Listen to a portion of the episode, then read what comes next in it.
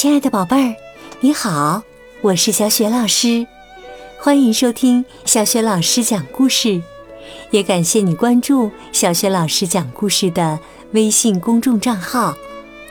下面呢，小雪老师带给你的绘本故事名字叫《波波的奇遇》。波波是一只可爱的小狗，它都有哪些奇遇呢？来听故事吧。波波的奇遇。波波住在巴黎一栋高高的房子里，从那里可以俯瞰广场。每天呢，他都会和亨利埃特一家一块儿，沿着圣日内维新街散步去邮局。亨利埃特的爸爸妈妈会买一份报纸，然后到拐角处的咖啡馆买羊角面包和巧克力饮料。波波一直想和其他狗一起玩。可是啊，他们的游戏并没有他想象中的那么好玩。所以，当他被一个路人带走时，感到很开心。波波跟着新朋友去了一家书店，之后还帮他选了一束花儿。然后，他们去一家餐馆吃午餐。午餐后的安排让波波很兴奋。不过也很惊恐。一位杂耍艺人熟练地用双手来回接抛着六只圆圆的球。突然呐，一只球掉了下去，波波赶紧扑上去。可是啊，球从桥上掉了下去，波波呢也追着球掉了下去。波波大声喊：“救命啊！”可是啊，谁也没有听到。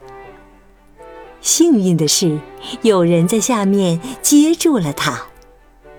波波在船上待得很舒服，他很想坐船一直顺着河航行。可是啊，船在巴黎圣母院附近停了下来。巴黎圣母院里，仪式刚刚开始。每个人都停下脚步，点燃一根蜡烛。一个小孩又哭又闹，需要人去哄一哄。从巴黎圣母院出来后，在去卢浮宫的路上，小孩和波波一路玩得很开心。在卢浮宫里，波波结识了一些新朋友，还给他们当画画的模特儿。可是啊，到了外面，朋友们不得不和波波说再见了。目送朋友们离开后，波波来到了杜乐里花园，碰巧闯进了一家杂志的拍摄现场。他摆出各种姿势让摄影师拍照。说真的，波波很快就要出名了。拍完照后。摄影师和朋友们带着波波坐着一辆豪华轿车离开了。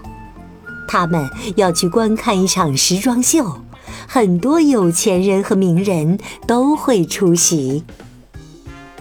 可是啊，在最后时刻，波波决定不去了。看了巴黎那么多好玩的地方，还交了那么多新朋友。波波感到很高兴，可是他还是忍不住想念家人。他心想：他们在做什么呢？亨利埃特会不会担心我呢？这时啊，一个好心的男人走过来，他说：“哦，你看起来真孤单呐，要不要和我一块回家呀？”夜幕降临了，男人抱着波波走进了地铁站，从各种各样的人身边经过。他们一回到家，就闻到了饭菜的香味儿。晚餐摆上了餐桌，大家都等着开饭了。这家人很欢迎波波。可是啊，波波还是更想和他的家人在一起。马上就要到睡觉时间了，波波知道他的家人肯定都很想念他。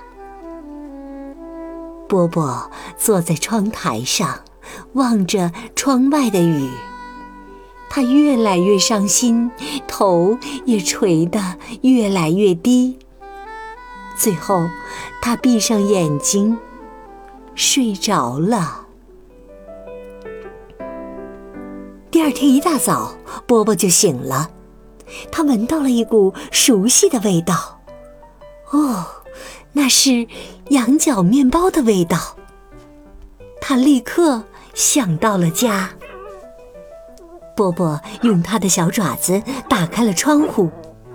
他从二楼的窗户跳到了楼外墙的管道上，又从管道上纵身一跃，跳到了装着羊角面包的推车上。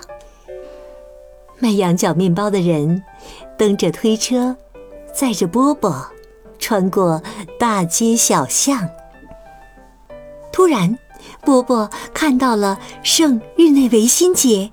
看到了亨利埃特的爸爸妈妈买羊角面包和巧克力饮料的那家咖啡馆，还看到了那栋能俯瞰广场的高高的房子。这时，门开了，亨利埃特和爸爸妈妈走了出来。哦，波波！波跳到了亨利艾特的身上。哦。回家的感觉真好，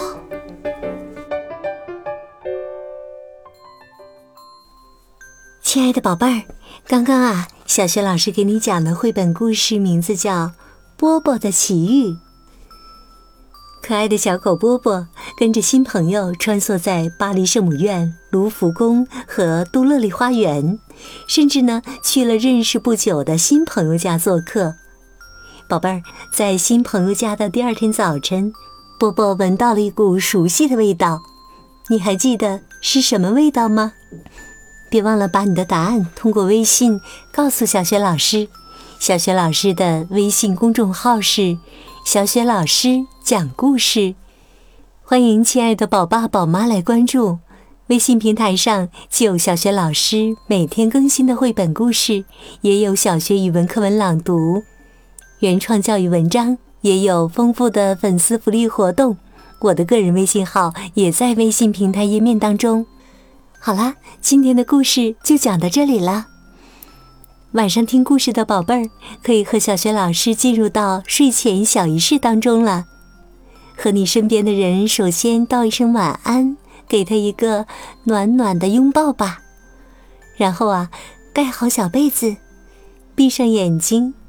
从头到脚放松身体，祝你今晚安睡好梦。晚安，宝贝儿。